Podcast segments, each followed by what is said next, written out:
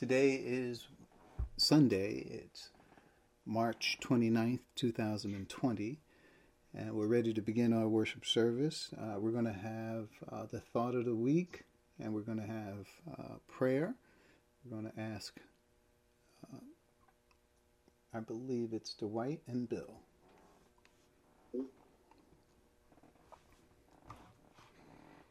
All right.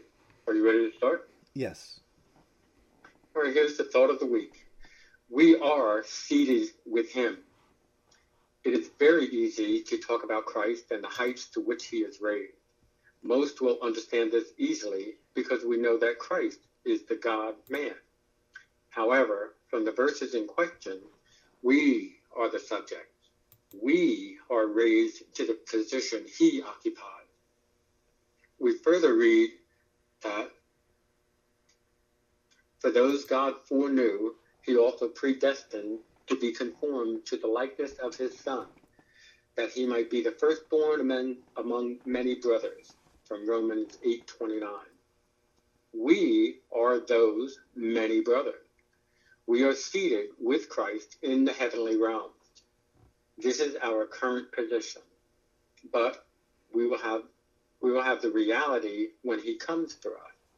We quote will be caught up together with them in the clouds to meet the Lord in the air. And so we will be with the Lord forever. From 1 Thessalonians 4 17. Since this is our position and our destiny, we should begin to order our lives to reflect God's desire. Set your mind on things above, not on earthly things. In Colossians 3 2, the work of God is so complete that our lives are joined to the life of Christ. We are in this position because, quote, He chose us in Him before the creation of the world to be holy and blameless in His sight. Ephesians 1 4. We must continue to explore what God has done. It takes spiritual growth to see past ourselves to what God has created in Christ and that is the thought of the week. And I'd first like to offer some commentary on the simple gospel. It might sound complex to somebody who has not understood the gospel before. And saying, well, how does this happen? How do we become many brothers and all that?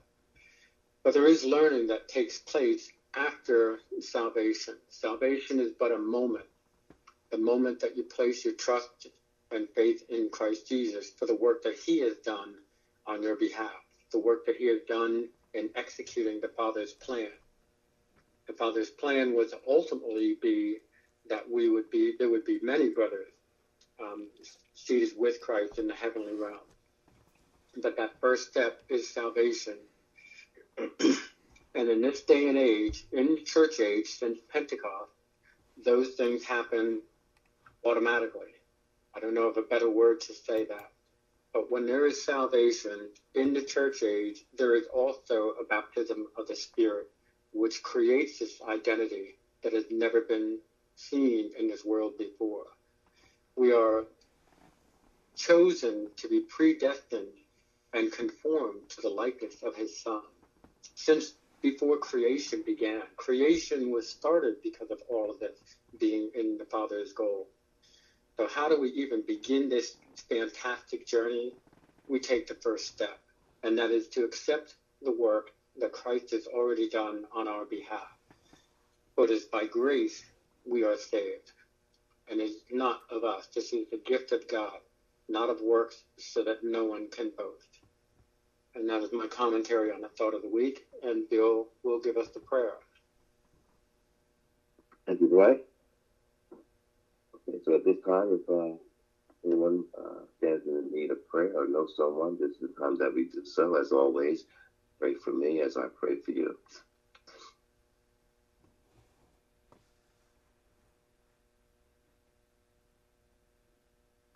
Okay, so no one has any requests.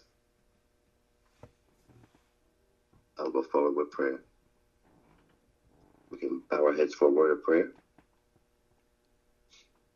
Dear Lord, we thank you once again, oh Lord, that you allowed us to put together a forum that we could come together in fellowship with you.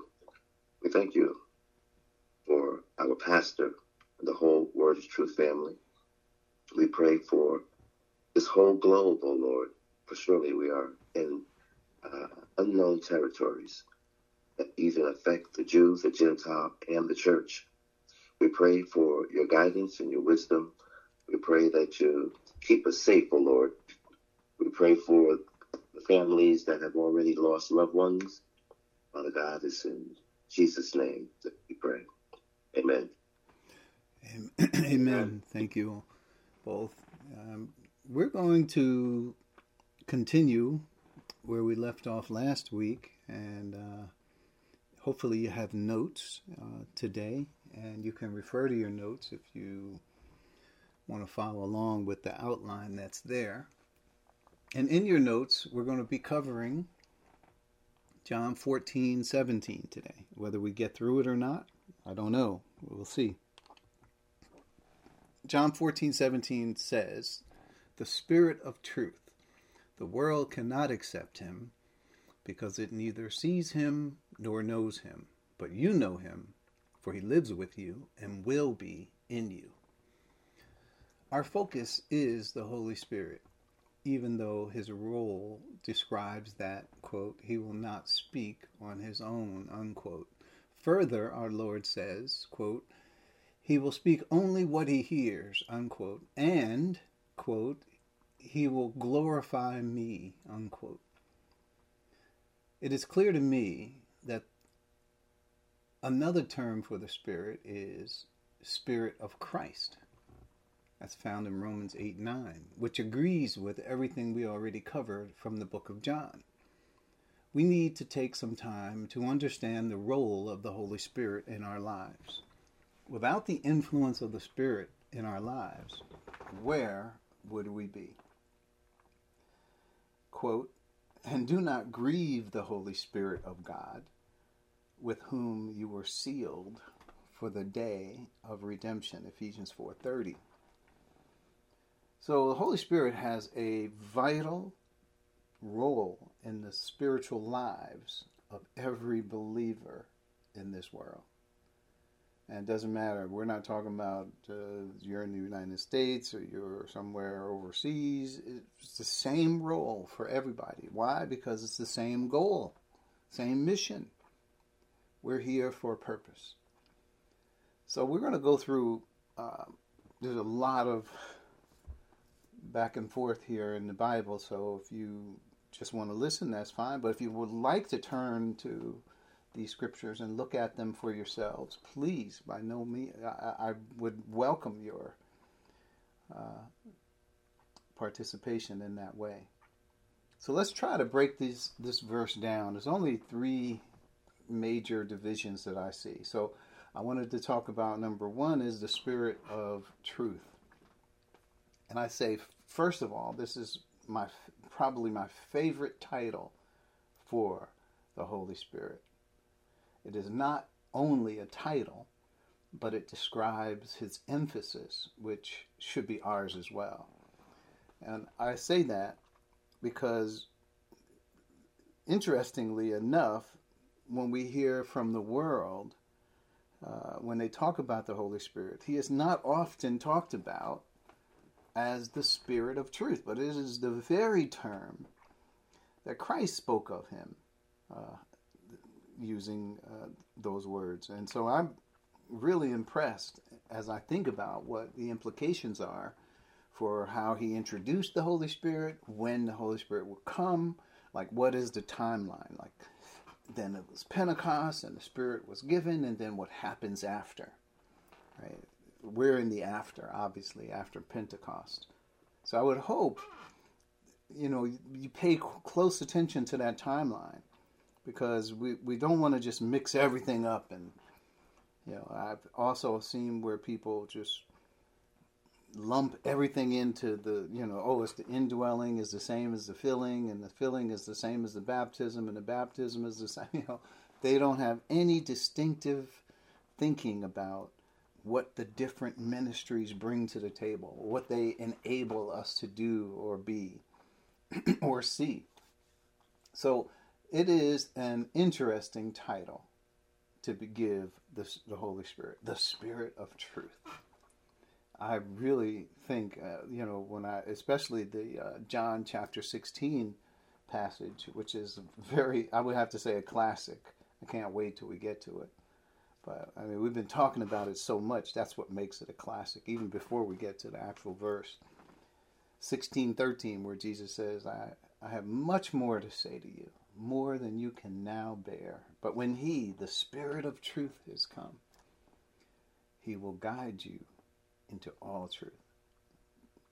I mean, that to me is, it helps us orient to the time that Jesus spoke, uh, to the to Pentecost, to, and then we get to know uh, what to expect after Pentecost. So we have uh, there is a scripture on the table here. It's in Ephesians three, Ephesians three seven through nine. Let's turn to Ephesians three and verse 7 says, I became a servant of this gospel by the gift of God's grace given me through the working of his power. Although I am less than the least of all the Lord's people, this grace was given me to preach to the Gentiles the boundless riches of Christ, and to make plain to everyone the administration of this mystery, which for ages past was kept hidden in God, who created all things. So, reason why I wanted to bring that forward is because as we can see that it is Paul's emphasis as well to get this message out. And, and I really appreciate the fact that uh, we have such corroboration in the scriptures. You know, we got John saying one thing, and we got uh, Paul saying another thing, and we got Peter saying something else. And, and guess what? All of them agree with the same message. They're all on the same uh, uh, Father's plan. That's what we're dealing with. So the Father has it, the Spirit has it, the Son has it, everyone has it. The pastors are supposed to have it. We, as whoever we are in the church, are supposed to have it. Uh, and then from there, uh, it is to go out as a unified message to the world. This is our rallying cry. This is our call to action. And so I would hope everybody gets on this page and makes it the reason for waking up in the morning. Why are you here? Right? The, the, the destiny that should shape the way you your day is and how you you go about uh, the business of life. So this Ephesians 3 7 through 9, and there's more which after 9, but it, it definitely describes, in my point of view, why Jesus said this is the spirit of truth. Uh, we're going to get to more of that as we go forward, so let's let the passage develop. point B we should be reminded that the Holy Spirit is God. we don't want to just make it seem like the Holy Spirit is some sort of force or influence. Or I want to turn to Acts, and this is Acts chapter five. This is where, and there are lots of passages that talk about the Holy Spirit being God, but I just wanted to refer you to this one passage so that you can just get the flavor of what Peter was saying here. So, um, Acts chapter 5, verses 3 through 4. Then Peter said, Ananias, how is it that Satan has so filled your heart that you have lied to the Holy Spirit and have kept for yourself some of the money you received for the land? So Peter is asking this question of Ananias. Uh, and and he says literally you have lied to the holy spirit he didn't say you lied to the father he didn't say you lied to the son he didn't even say you lied to us he said you lied to the holy spirit and then verse 4 didn't it belong to you before it was sold and after it was sold wasn't the money at your disposal What made you think of doing such a thing? And this is Peter's last statement in this verse. You have not lied to just human beings, but to God. Now, that is the part that should grab every one of you. And when we're dealing with God the Holy Spirit, we want to make sure we understand that He's God. Uh, he is so intimate with us. I mean, He gets into the detail of our lives. But just know, He sees all, He understands all, and there's nothing hidden from God the Holy Spirit. He is that integrated with your spirit that there's nothing that the Holy Spirit doesn't know about you. I'm not saying all this to scare you. I'm just helping you understand the close integration and with whom we have to do. Okay, that's God, the Holy Spirit. You didn't lie to human beings. Yes, you did. I could say, yeah, yeah, you did lie to human beings. but he said, you lied to God. That's something to consider about who we're dealing with when we're thinking about. Did Peter think that the Holy Spirit was God? Absolutely. We're not just talking about the divinity of the Holy Spirit. We need to understand the majesty of who he is. So we should be reminded of that. I think it's it's a good opportunity as we're looking and our focus may be the Holy Spirit. We want to understand a little bit about who he is. And then point C, truth. He is the Spirit of truth. So he will guide us into all truth. That's the passage in John I quoted earlier. So that passage orients us to that the fact that this is Pentecostal truth. The reference that Jesus was was saying there about the Spirit of truth would be when he comes. And when he comes is at Pentecost. So we could all say we are all Pentecostals. Now, I know that's, you, probably don't want to wear that title. I, I, get it. I know some of the things that uh, others have done and said about titles, and we don't even want to associate, we're Christians, okay? but, but just know that the church began at Pentecost.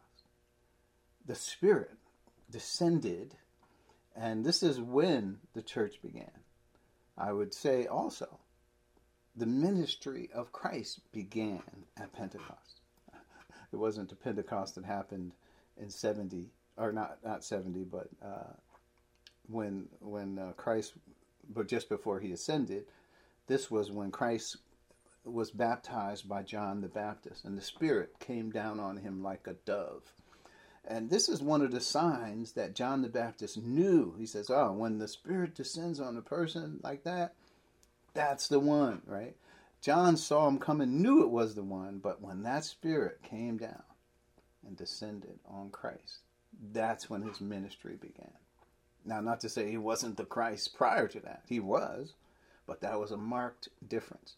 And soon as the Spirit descended, everything changed in the life of Christ.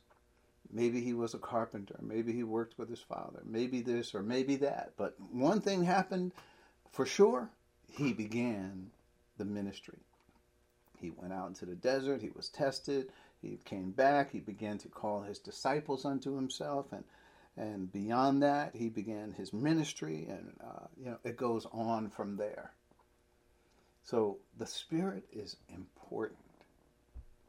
And we need to understand what the Spirit brings to our life and how it works. We're gonna, that's what why we're we're going through these verses.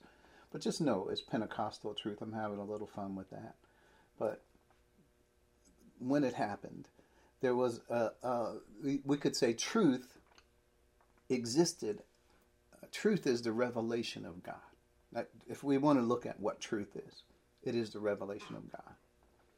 And if we could understand truth all the way up to the point where the disciples were standing there looking at Jesus and him saying, Hey, listen, I got much more to tell you, more than you can now bear. But when the Holy Spirit, the Spirit of truth comes, okay, you're going to know. He's going to, this is what he's going to do. He's going to take this, he's going to show you more, he's going to Well, those things we can describe truth as what happened in previous and this point where the Holy Spirit comes and he shows us what he will guide us into all truth. So there's truth and there's all truth. The all truth part of it is what we are focusing on. And that all truth, that extra truth, is also couched or, or said to be a mystery. It was not known in prophecy form or any other form in the Old Testament. It wasn't known at all. It says none of them understood it. And further, in Ephesians, it says it was hid in God. Not angels didn't know about it. Satan didn't know about it. Uh, you could go on and on and say, well, nobody knew about this plan of God uh, from uh, from the scriptures, from any revelation, for any particular reason. Nobody, even if you had died and gone to gone to be with the Lord, right, or in paradise, you didn't know anything about this plan of God. I mean, it, this is until it was revealed by Jesus to his disciples, and uh, shortly, uh, as he's mentioning, Pentecost came. That's when it began to be uh, revealed. So, just to understand when we talk about what is all truth, that's a difference between the truth that had already been revealed. And uh, just like it says, for those things that have been revealed, it was for those uh, people to obey and to and to adjust to to to receive that revelation. But now the church age has begun, and this new information. It's not just a new age where well, we're just ushering in Jews and Gentiles. You got to get the entire breadth of this age. You can't stop short and say, okay, I, I new new means uh, I'm I just don't go to church on Saturday, but I go on Sunday. New just means now I can eat pork.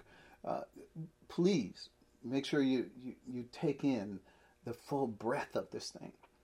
Mean, it would be like uh, in the Old Testament attending Mount Sinai, the, the, the Mount Sinai convention, which Moses went up and the mountain shook and it quaked and, and all this stuff happened and there was earthquakes and loud peals of thunder and lightning, right? And all this stuff and the people were shaking in their boots. They were afraid of what was happening on that mountain. And then walking away as if, ah, it didn't really happen. It wasn't a big deal. But let me tell you, Pentecost was bigger than Mount Sinai. What happened at Pentecost is huge in terms of what God is doing. And it, the world may not recognize that, even though God testified to it by signs and wonders and miracles never had been done before. He, he, he signaled that this was the direction he was going. So, but this was bigger than the giving of the law. The law was a component part. This is the biggest thing that ever happened in, his, in human history, right here. The revelation of the mystery. So w- we need to adjust to that. And I could even assign as to why all of that is. Because if this is the plan of God, if this was his motivation, if this was his thinking before uh, the universe was created, and then he hid it within himself until now, I have to say that has to be pretty big. Uh, uh, as Ed Sullivan would show, it's a really big, big show. And, and that's where we are right now. So make sure, whatever you do in your spiritual life, that you do not ignore this, and that it, it, it, the Holy Spirit is not the spirit of emotion. Right? You could be emotional all you want, and there are a lot of churches who have just took, taken Pentecost and turned this into just being very emotional for God, when Jesus calls it the Spirit of truth and being led into all truth.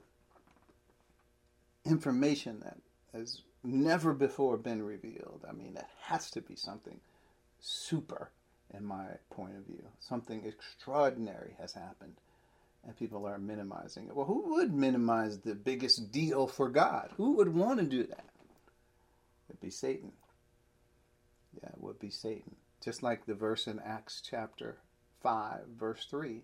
How is it that Satan has filled your heart, that you have lied to the Holy Spirit? So we can see that uh, Ananias wasn't just uh, wanting to hold back some money. I mean, he could have just said, okay, here's what I'm going to give to the church. He made it seem like he was more uh, giving than he really was. So it sounds like to me he was trying to gain some position of authority in the church by his donation. And uh, he was lying. And uh, I don't want to have to read what happened next. You can read it. You could uh, you can all read it in your Bibles. Uh, that was Acts five, three, and four. You can read Acts chapter five, six, and seven and following for yourselves. Let's keep going. So we were just, uh, we should be reminded, truth. Okay, so it's Pentecostal truth. Point D are references, other references to truth, and let's look at some of the other references to this truth. Because Jesus says, I have much more to tell you, much more that's in the mind of Christ. But, but right now they weren't able to bear it. But when the Spirit of truth comes, he will do he will this information will come out first corinthians 2 okay and verse 9 and 10 much more to tell you right so 9 says however as it is written and just remember these words because i may revisit them what no eye has seen what no ear has heard and what no human mind has conceived the things that God has prepared for those who love Him. He has prepared for those who love Him. These are the things God has revealed to us by His Spirit. Spirit searches all things, even the deep things of God. So, this is when we talk about truth, this is a further description of what Jesus said in John chapter 16. This is more to tell you about, right? Eye has not seen, ear has not heard, neither. I mean, to me, that just raises the bar. it's just more phenomenal for for things that are outside of this world, of this world's experience or knowledge or even uh, capability. It is beyond human capability. But the Spirit, and what Spirit? The Spirit of truth here and this is First Corinthians. This is not just general talk. This is about Pentecost. This is the deep things of God. As God has now opened up His heart to us. So we need to pay close attention to things that don't have a frame of reference in this world. So whatever happened, whatever truth there was prior to Pentecost, it is under what God's ultimate plan was. So if God is saying this is my ultimate right here, I'm I'm hiding it because uh, it it doesn't pertain to those previous dispensations, but now I'm revealing it. Uh, well, you you should know this is the pinnacle of wisdom. Right? This is God releasing this information at a particular time when He's ready. So this is this, this is truth here. And the kind of truth or the quality of truth here is not human truth. It's divine. So just know that. That's 1 Corinthians chapter 1, uh, chapter 2, verses 9 and 10. Uh, look at chapter, here's another reference to it. I'm going to turn to chapter 13 and we're in First Corinthians. We're going to First Corinthians 13, and this is one that I'm not sure how many people have caught caught on to this or not, but I have, and I wanted to share it with you. So First Corinthians, First Corinthians 12, 13, uh, 13 rather 12. I'm reversing the numbers here. Says it says this: For now we see only a reflection as in a mirror. Then we shall see face to face. Now I know in part, Then I shall know fully, even as I am fully known. Okay, so this is a, a verse that is uh, a reference to when Jesus says the Holy Spirit will guide us into all truth. So now, since Pentecost came, I would assume we have all truth, right? That's that would be a good assumption to make. Well, what do you mean all truth? I mean the actual eternal purpose of God. If you didn't know, maybe you didn't get to, you know, the curiosity uh, enough curiosity to say, well, why why are we here, and why is that here, and why is the universe here, and and where did God come from, and all these questions you could start asking. Well, these questions are answered for us. Whatever I mean, this is the pinnacle of uh, not only question and answer, but whatever question you have, God has a sufficient answer, and even more on top of that. So this verse is in the everybody calls this the love chapter, but there's much more to it than that. Uh, if you start at eight, he says love never fails, because because love is the consistent theme, period, with God. Right. So uh, love never fails, uh, but where there are prophecies, they will cease. Where there are tongues, they will be stilled. Where there is knowledge, it will pass away. So those are gifts the gift of prophecy, the gift of tongues, the gift of knowledge, right? It will pass away. And if you are curious, to, how do you know these things are gifts? Go in the previous chapter, verse 12, chapter 12, and it details all of the gifts that, and more. But Paul picks out a few here just to, to say uh, some of these gifts are going to cease. Uh, prophecies, right? Tongues. These are all communication gifts, note. And they're going to come to an end, right? Uh, verse 9 For we know in part and we prophesy in part. And when he says we know in part, means our knowledge is fragmentary, it's not complete. Right? And we prophesy, when we prophesy now, it was not uh, complete. It, it, it's not the full, right? That's what he's saying.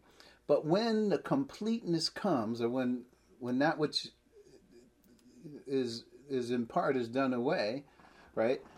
We will have what is complete. What is and the verse ten says, when the completeness comes, what is in part disappears. Well, what's in part? Well, temporary. What's temporary? Those spiritual gifts, know in part, the knowledge that you know we have. God is releasing this information and we don't fully know what it is, and therefore that's prophecy is the prophecies that are given to guide and direct the church in this infancy period are not complete because I mean the church doesn't know. Right? So we need these temporary gifts. So verse 11, when I was a child, I talked like a child. I thought like a child. I reasoned like a child. But when I became a man, I put ways of childhood behind me. What are ways of childhood? And what does it mean to be a child? It means you don't have complete information. You lack, right? I know in part and I prophesy in part. Right? A child does not have full reason. A child doesn't have wisdom and understanding. Right? The child is still in the learning process. So the, the child's thinking and the child's reasoning are going to be at that level. But then he says, "But when I became a man, I put child a childhood behind me," meaning uh, I can I can talk about the stages of development here, and know that when I get older, I will have grown up, and I, I don't have to be a child anymore. Verse twelve, and here's the verse I, I pulled out. For now we only see, or we see only a reflection as in a mirror and a reflection as in a mirror. And the mirror was like the law, right? That was a another way of saying the law. We we see a reflection as in a mirror, but then we see face to face. So there's now and then. The then is not here yet. The now is what Paul is talking about. For now, we see in a, refle- a reflection as in a mirror, right? We don't see the, you know, in mirrors uh, in the ancient world were not really uh, like mirrors today. They were just polished metal, or people would look in uh, water and see their reflection in the water, but they were not like mirrors today. You could see literally every detail that you have on your face, but not that way. So it was not. It was a poor reflection, right? This is what he's saying, like in a mirror. But then when when this time comes, when the fullness, when he becomes a man, he doesn't have to worry about look childhood anymore. Uh, but then, face to face, it was it will be like you looking and talking to somebody directly, face to face. Now that is a difference. I mean, there's a big difference from poor reflection is in the mirror and face to face. Now I know in part. Now, Paul's saying, I know in part. Then, so the then is not here yet. And knowing in part is the temporary gift of knowledge, and it's just temporary, right? It, it, we don't have the fullness of it. But then shall I know fully, even as I am fully known. Now, nobody questions whether God fully knows us.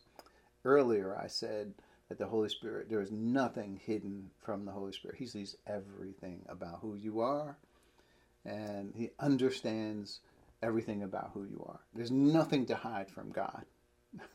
That's the truth. And we saw the example of Peter and the guy holding back some of the money. He sold the property and, and so forth. But in this case, we need to know that there is nothing clearer than face to face when we see face to face.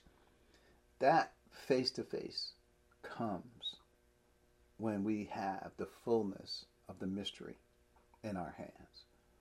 Prior to this, the church didn't have this. Paul was still writing the Corinthians, in fact, that which became uh, these these letters actually became script part of the canon of Scripture. So how do we know the then, the now, the completed canon of Scripture? And now, verse thirteen, these three remain: faith, hope, and love. But the greatest of these is love. So I always look at this last verse as a to set the, the time period here. Right, so what is Paul talking about? And now these three remain. Because somebody will think about eternity. They'll say, oh, well, you're saying that then will we know face to face, right? And there's songs, face to face with Christ my Savior and all that. Well, he tells us what time period. He was very clear in the previous verses. Now I'm this. Then I'll be that. Now I'm this. Then I'll have full knowledge. Uh, but but in this last verse, and now these three remain. So when he says now these three remain, let's look at the three. See what he's talking about. Faith. Well, obviously he's talking about here because faith uh, is uh, the substance of what we can't can't see, right? Or is substance for what we don't see. We don't see it here.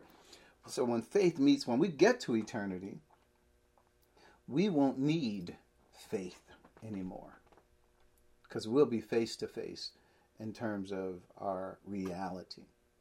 Right? That there won't need there won't be a need of faith anymore because I mean we don't have to uh, believe God for something that is not actually here. Because we are, we will have everything. We'll be rewarded. We'll have everything we if we if we're going to get rewards, and we'll have everything from God that we need. We don't need faith. So whenever the now is, right, it is during the church age, and because it, it says these three remain.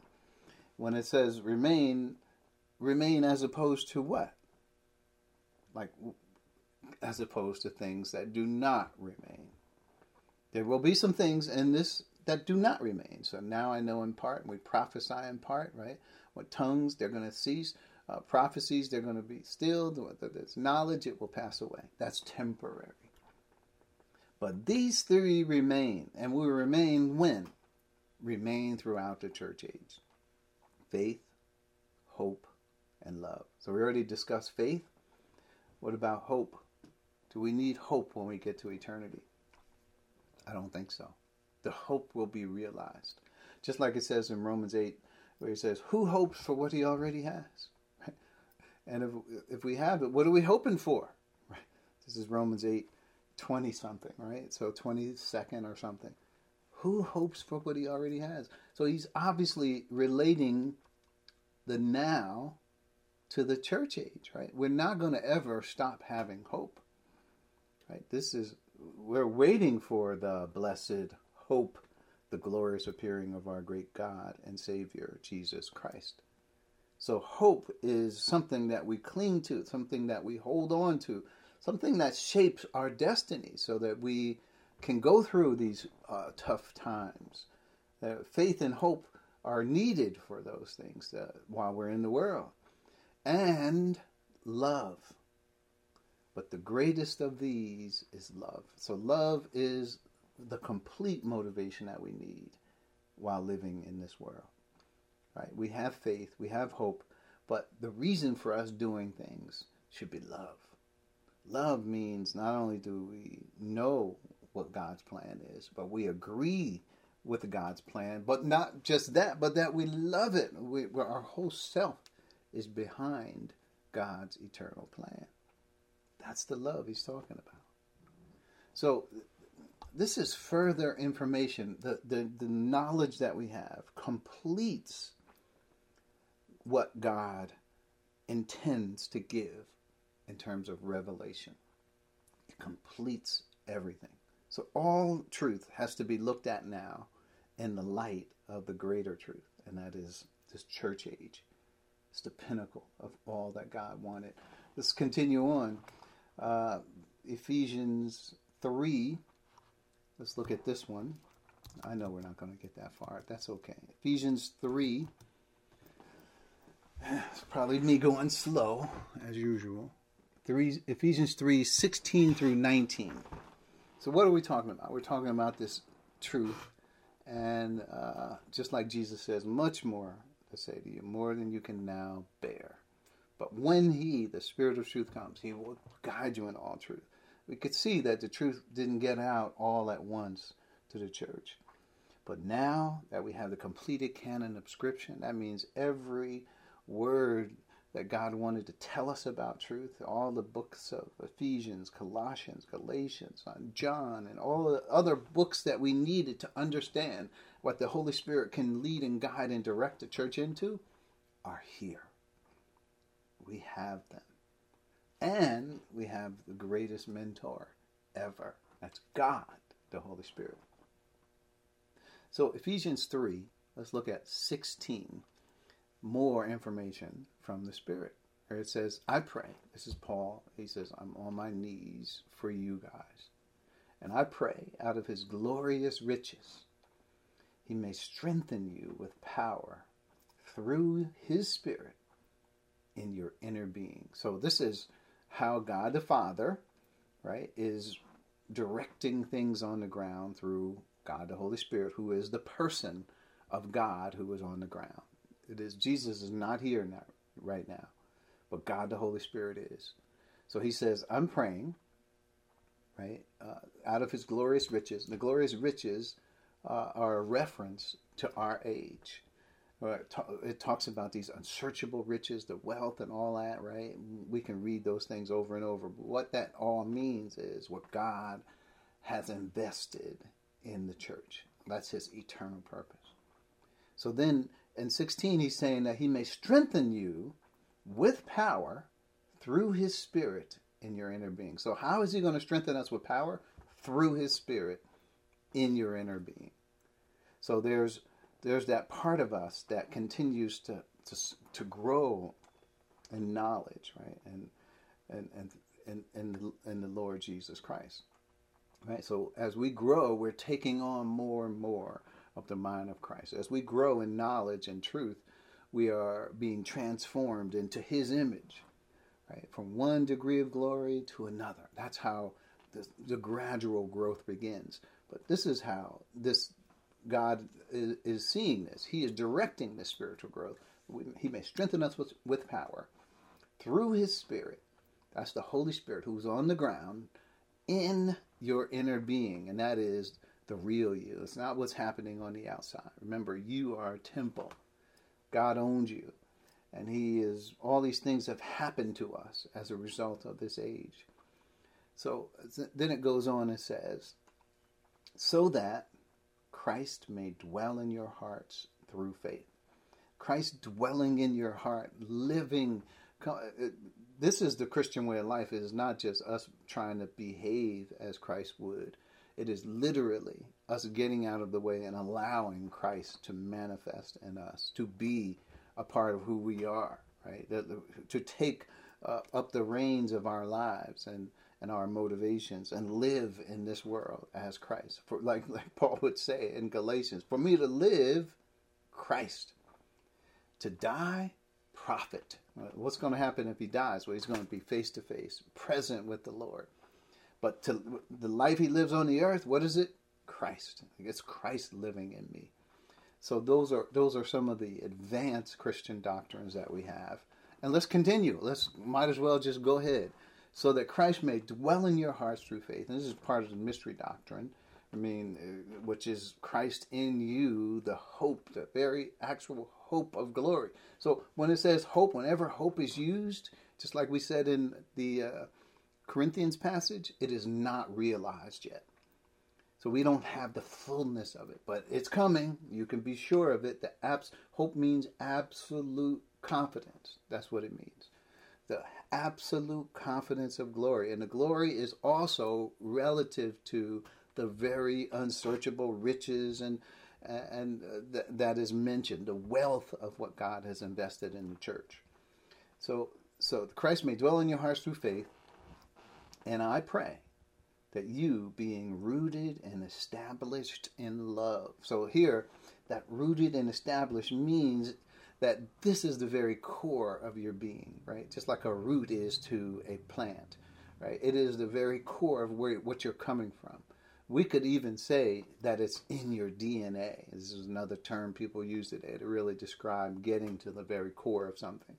It is being rooted and established. Now, notice here what it is it's love that we're established in.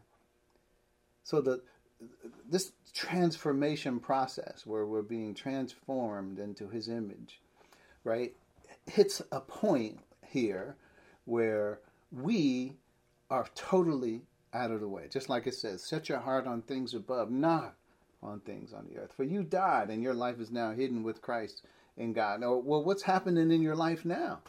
Christ is here. He's walking in you. He's alive, right?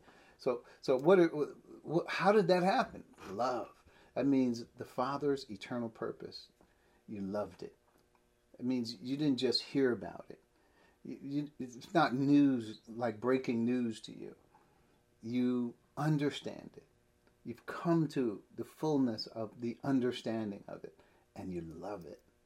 it that is a different category. Loving it means now it's your destiny. You have linked arms with God the Holy Spirit.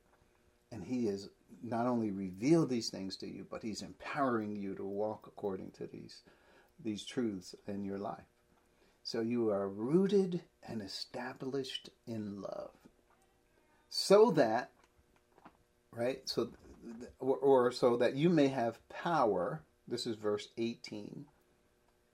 Together with all the Lord's people right? And this power is the same power that we saw in verse 16. And I pray that out of his glorious riches he may strengthen you with power through his spirit in your inner being. So this is the verse 18 that you may have power together with all the Lord's people. And what kind of power?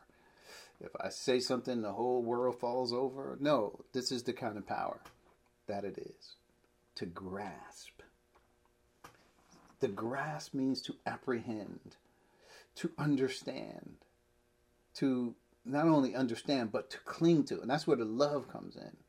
Because when you love it, you're involved in it. It's not God just like the law. He says, here's the law. You know, this do and live, right? And the people did it or they didn't do it. And God had to respond in justice. Well, here, God is saying that we're beyond that. I'm putting my spirit within you, and my spirit is me. it's God. All of us are each one of us, each each person of God is on the same page.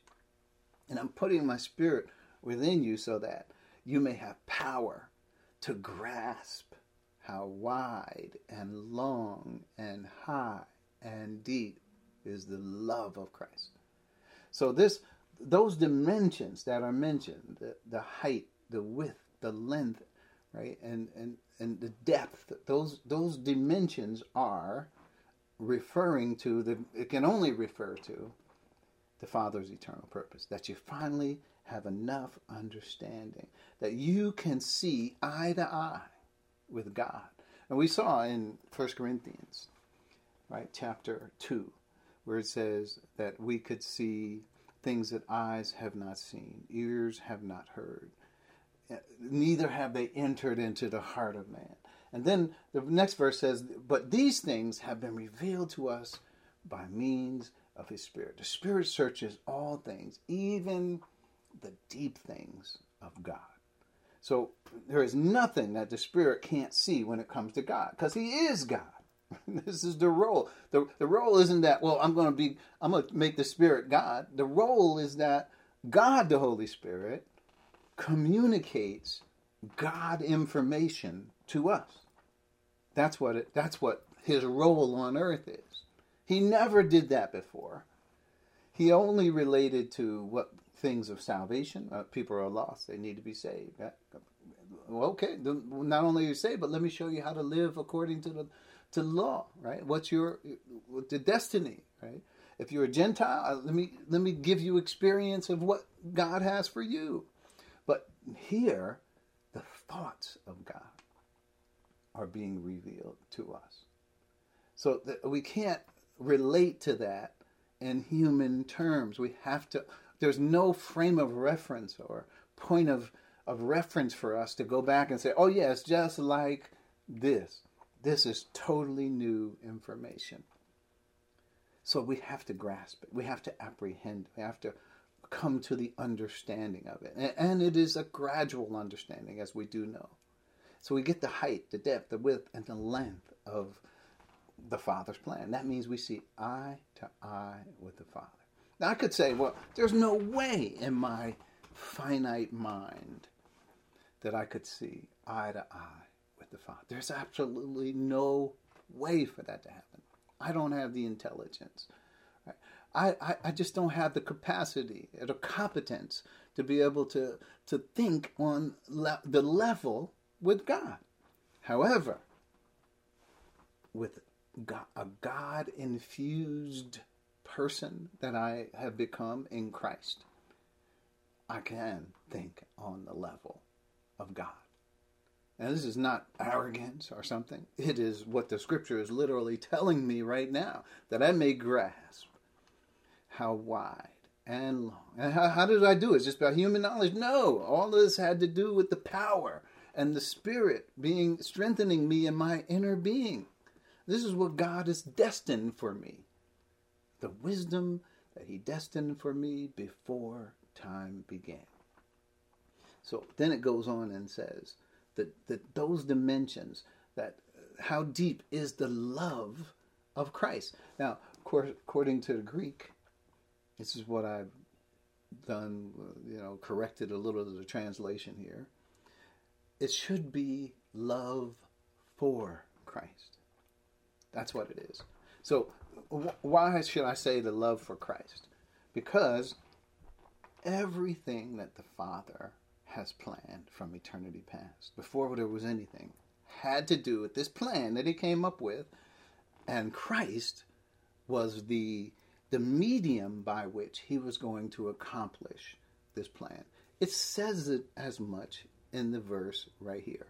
Uh, verses Ephesians 10, 3.10. Go back to 3.10. His intent was that now, through the church, the manifold wisdom of God should be made known to the rulers and authorities in the heavenly realms. the manifold wisdom of God should be made known, not be kept, kept and, and coveted and, and kept in, in God's own heart. But now it should be made known. How is it going to be made known? Through the church. this new entity that God has created, that He has invested and infused with those ministries of the Holy Spirit. According, verse 11, to His eternal purpose, and these last words are so important that He accomplished in Christ Jesus our Lord. So it's not only did Christ come and pay for our sins, but He also accomplished these things as well. He accomplished them in Christ. Did he know Christ was was going to do these things? Oh, people refer to that verse. Oh yeah, Christ is the lamb slain from the foundation of the world. No. That's not the what we're referring to here. We're referring to God's eternal purpose before there was a foundation of the world. We're referring to the fact that he would bring many sons into glory. And that those sons would be conformed into the image of his son. That he would be the last Adam and that anybody who was in him would be a new creation, never before seen in this world. Not just a new human creation, but Christ is the Lord from heaven. We'll get more to that later. I know we're going on and on. So back to Ephesians. Let's finish this off. So, how wide and how deep is the love, and we should say for Christ, because that is the Father's plan. And the love for Christ speaks of the Father's fully invested in this plan. Obviously, we know that because we wouldn't be here if He wasn't. Does the Father love the plan? Absolutely. But this isn't a reference to the Father's love for the plan. It is a reference to our love for the plan. How wide, how deep, how long is the love for Christ? We can grasp that. And to know, verse 19, this love. What do we mean, know this love? The love that the Father had for Christ, meaning the eternal purpose of the Father. To know this love that surpasses gnosis, it goes beyond knowing. And that goes to the same verses Eye have not seen, ear have not heard, neither has it entered into the heart of man. These are, but God has revealed these things to us by means of the Spirit. How important is that Spirit? Without Him, as I said in the opening, where would we be? So, to know this love to, that goes beyond, surpasses knowledge, surpasses knowing, period, meaning it is beyond human comprehension. Surpasses. It goes. It goes beyond. That word surpasses like it's like throws beyond. It's like throwing a ball. It doesn't reach the mark. But then a person throws a ball and it not only reaches the mark, but it goes beyond the mark. It surpasses what was it was intended to go on. So, which surpasses. And what is uh, gnosis? It's human knowledge, human wisdom, human understanding. All that human beings can muster is what this surpasses. And so, what, what is the result of that? That you may be filled to the measure of all the fullness of God. Now, these verses are definitely a, a, factor, and as we think about all that uh, we're talking about here, filled to the measure of all the fullness of God.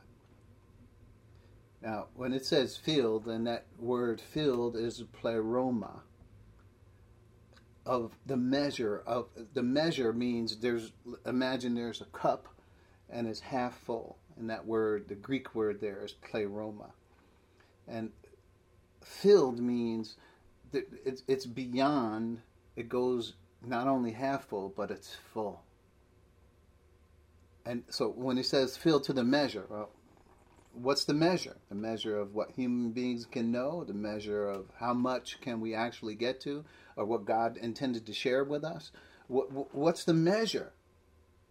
The measure is here. Then it's just not just the fullness of God. It says all the fullness of God. I don't know how you can you can make this less than in any way and what God Himself thinks and has.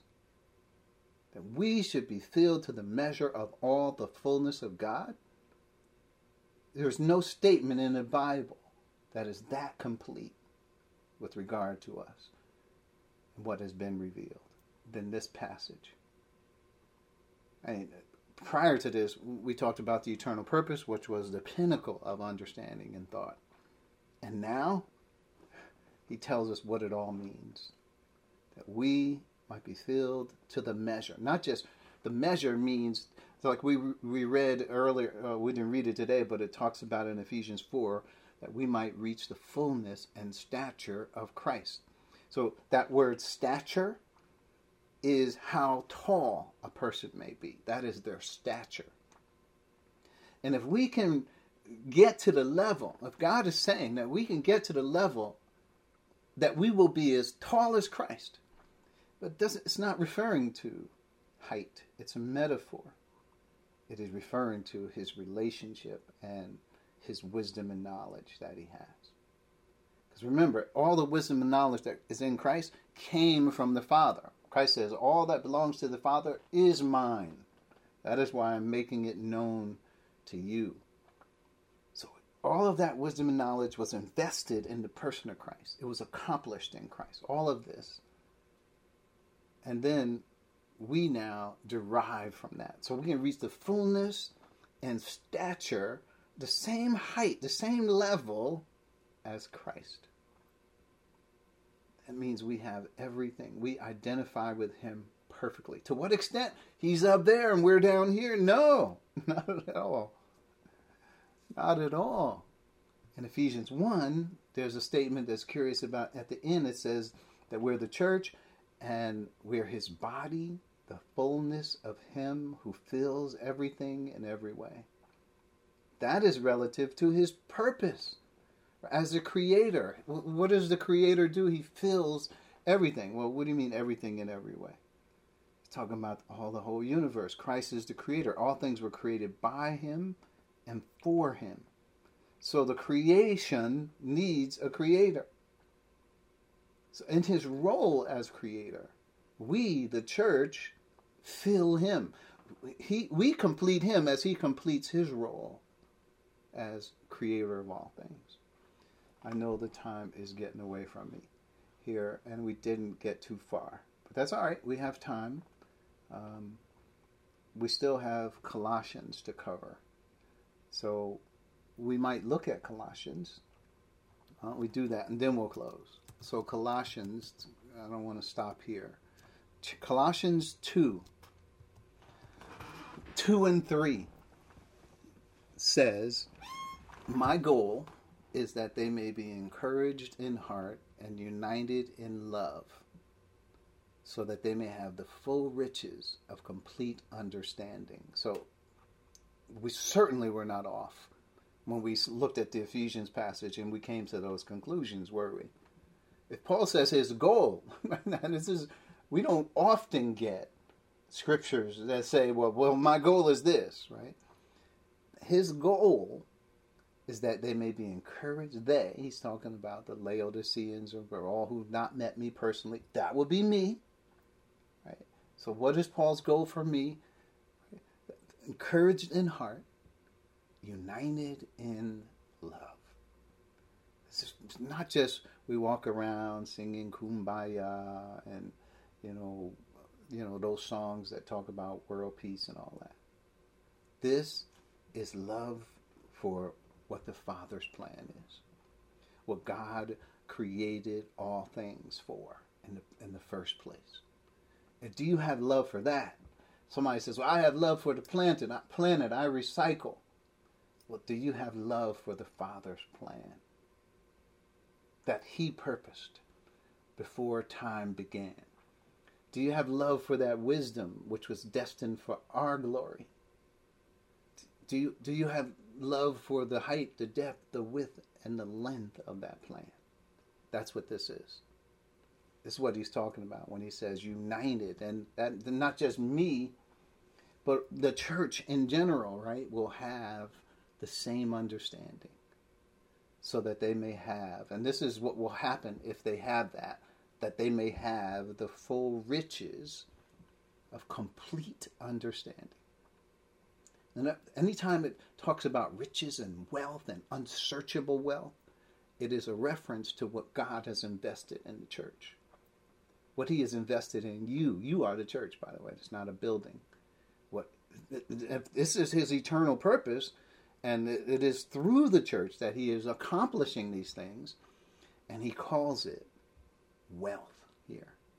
That we would have the full riches and here it is on this side of it complete understanding. So we may not have the fullness of everything, but what can we have on this side of it? We can know. We can, just like it says, that we might grasp the height, the width, the length, and the, and, and the love for Christ. That knowing this love that surpasses knowledge. So, so here in, in 2, 2 and 3, so it says, in order that they may know, and to be more specific, the mystery of God, namely Christ. That doesn't make it clear. I'm not sure what else we need from the scriptures to make it clear. And then it says in verse 3 In whom are hidden all the treasures of wisdom and knowledge. So much more should be said about this, and we're going to talk much more about it. But uh, we're going to have to continue next week. We'll take it in bites, bite size. So next week we'll take a little more. There's more passages that we need to cover to understand the spirit of truth and his ministry in our lives. The goal of the spirit of truth. Right? The influence. What if he is influencing us? Influencing us to do what? right? We should understand what that is. And, and be sure as we live deliberately the spiritual life. Let's bow our heads as we close. Thank you, Father, for the privilege of uh, studying these things this, this morning. We thank you for those who've joined this conference and uh, who have eyes to ear, hear, eyes to see, and ears to hear. We, we pray that as we continue to to minister in this world, that we will not be afraid, that whatever comes our way in, this world, that we will re- realize what our purpose is, why we're here in the first place, and that we will live lives that are purposeful and filled with the wisdom uh, in every step we make, so that we can uh, understand how that many people are depending on us not only for the gospel, but that we, they may come to understand the fullness of truth.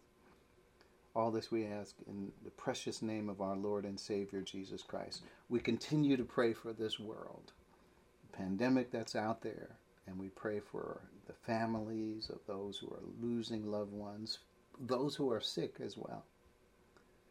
Uh, our prayers and our heart goes out to them. It's in Christ's name we pray. Amen.